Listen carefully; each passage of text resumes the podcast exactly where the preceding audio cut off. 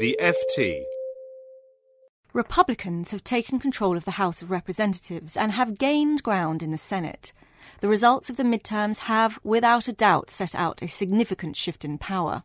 But what do they really mean for President Barack Obama? I asked FT correspondent Anna Fifield, who watched the results unfold in Washington, for her thoughts. I have a message. A message from the people of Kentucky. A message. A message that is loud and clear and does not mince words. We've come to take our government back. Anna, you just heard there Rand Paul, the Republican Tea Party favourite, after winning the Senate race in Kentucky. Do you think this is a true reflection of the way people are feeling? Well, yes and no. It is uh, partly a reflection of the way the American people are feeling. The vote on Tuesday night was very clearly a repudiation of President Obama's first two years in office, and in particular of the Democratic control of Congress during those two years. So I think Americans have, have said very loud and clear that they're unhappy with the direction that the Democrats were taking the country in. But I think that Rand Paul, no surprise, is rather overstating the case in terms of the mandate it gives to the Tea Party movement because the results really were a mixed bag for the Tea Party on Tuesday night. So even though Rand Paul won in Kentucky and Marco Rubio won in uh, in Florida, they weren't successful across the board. So notably, Christine O'Donnell, the controversial uh, former witch uh, in Delaware, did not win her seat as expected. But uh, in a very close race in Nevada, Harry Reid, the Senate Majority Leader, managed to beat Sharron Angle, who was also a Tea Party favorite. So we certainly cannot say that the Tea Party was um, resounding in its victory on Tuesday night, but I think that we will now see Republicans coming in feeling that they have a mandate to resist Obama administration reforms and to, and to push back. So, in terms of who won what, Anna, can you give us an overview of the results? It was a very good night for the Republicans on Tuesday night. In the House, they've won at least 60 seats. The results are still being counted, so we don't have an actual final score yet. But that is certainly the best result since 1948. So really historic proportions there. Republicans in the House are crowing, one could say this morning. They are very um, jubilant about the extent of their victory and uh, the slap in the face that they say this gives to Democrats. Also in the Senate, it was uh, it's a very tight race there. The final results are not in yet. We're still waiting on results from Colorado, Washington State, and Alaska. Alaska might take two weeks to come through. Um, but it looks like Democrats have held on there. They've got 51 seats already, so they do have the majority, but it's a sharply reduced majority. They had 59 before the elections, and even then it was difficult for them to push legislation through, so it will be much more difficult now with such a slender majority. And also, the other interesting factor in the midterms were the governor's races. There were 37 uh, governorships up for grabs. That's the highest number ever. And Republicans fared really well there. They scored um, Ohio, which is a very important state race and, uh, and took seats in Michigan from Democrats and across the country. They picked up about 10 seats in total.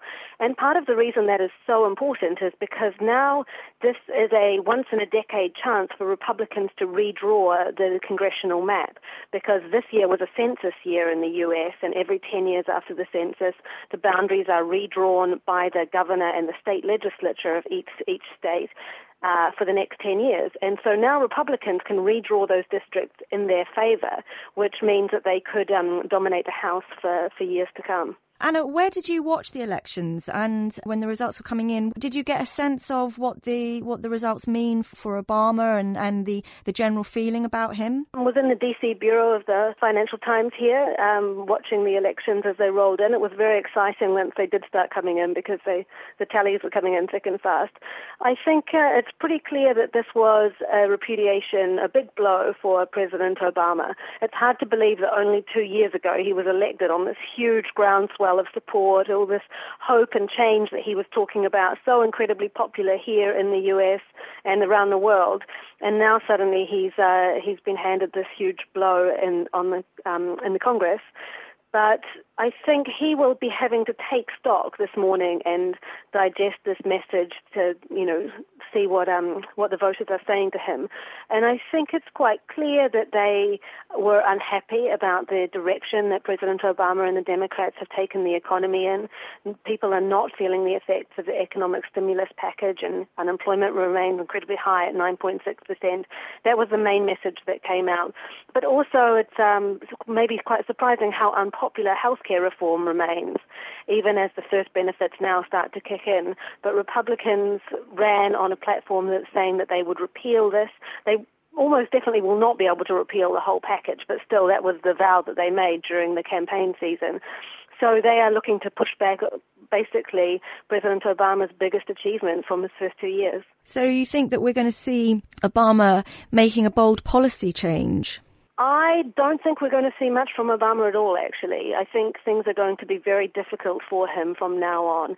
All his big legislative packages are now through. From now on, if he manages to pass uh, bills, they will be small, small bills. So big uh, packages that we were looking at, or he was hoping to push through, such as climate change legislation, comprehensive immigration reform. He can kiss goodbye to all of that now because there's no way that Republicans on the Hill are going to pass that kind of legislation. So it's going to be much more difficult for him to advance his agenda over the next two years. So, so choppy waters, really. He's due to talk, isn't he, in uh, in an hour or two? What what line do you think his speech is going to take? I think that he will say that he is hearing what the American people have said, that they have spoken, that he gets their message. I mean, it's, it's very difficult for him to put any kind of spin on, on such a huge legislative blow like like we saw here. But I think he will. I mean, the clear message is that he needs to listen to the people. That the people are not happy with what he's been saying to them so far. So I think he, um, if he says that he's going to take heed of this, of these results, focus on the economy, that's basically been his big downfall. He's been punished for focusing on healthcare at a time when unemployment remains so high. So I think he will he will try to say that he will redouble his efforts on on the economic recovery. And um, I think he will probably try and reach out to Republicans and offer an olive branch. He did actually call John Boehner, the new Speaker of the House, at about midnight on Tuesday night, our time, and uh, and say that he hoped that they could work together. So he will really have be having to reach out to Republicans to try and get some level of cooperation there uh, from Republicans in the House. But the simple fact is that these Republicans have uh, found that obstruction worked really well for them so far. They've been elected with a mandate to um, to basically continue saying no to the Obama administration. So I think in the short term, at least, John Boehner and his team are not going to be in any mood to cooperate and to help the president advance his agenda.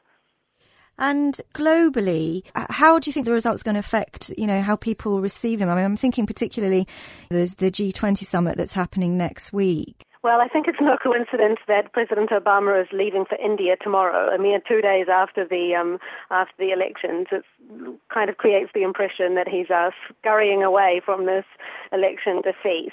I think the interesting thing is that President Obama remains pretty popular across the rest of the world, that he hasn't suffered the same kind of ratings blow that he has um, had here in the US. So I think it kind of makes sense if I was him, I'd want, be wanting to get out to the places where I'm still loved rather than sticking around in America. So do you think this is just a hurdle for Obama, that he just needs to regroup and, and that it's not over for him? Yeah, I mean, his, his approval ratings are low. They're generally under 50% in most polls.